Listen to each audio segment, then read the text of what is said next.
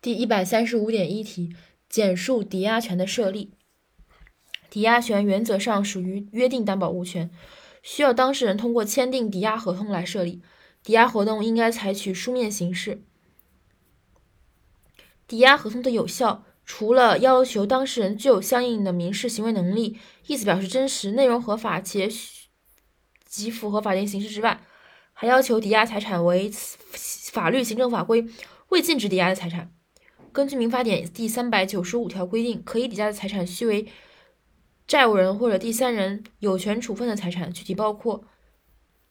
呃，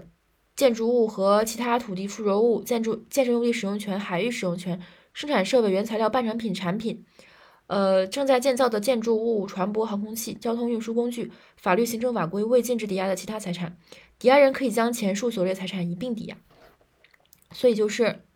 嗯，抵押的抵押权的设立要通过抵押合同来设定，然后需要采取书面书面形式。除了呃法律不允许抵押的财产之外，其他的财产是可以抵押的。然后不得抵押的财产包括什么什么内容？就是在下一道题进行展开。另外呢，我国实行房地一体原则，故以抵押建筑物抵押的，该建筑物占用范围内的建筑建设用地使用权一并抵押；以建设用地使用权抵押的，该土地上的建筑物一并抵押。抵押人未根据该规定一并抵押的，未抵押的财产视为一并抵押。乡镇村企业的建设用地使用权不得单独抵押；以乡镇村企业的厂房等建筑物抵押的，其使用范围内建筑物建设用地使用权一并抵押。我国现行法律主要根据抵押财产的不同，对抵押权分别实行登记设立主义和登记对抗主义。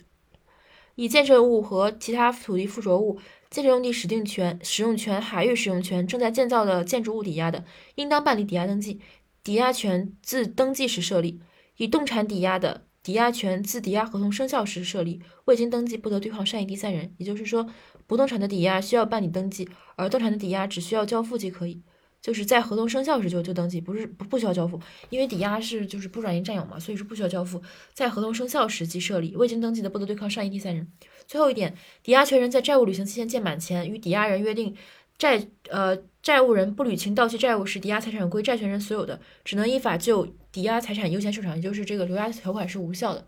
因为要保护一个这个这个利益，保保护抵抵押人的利益。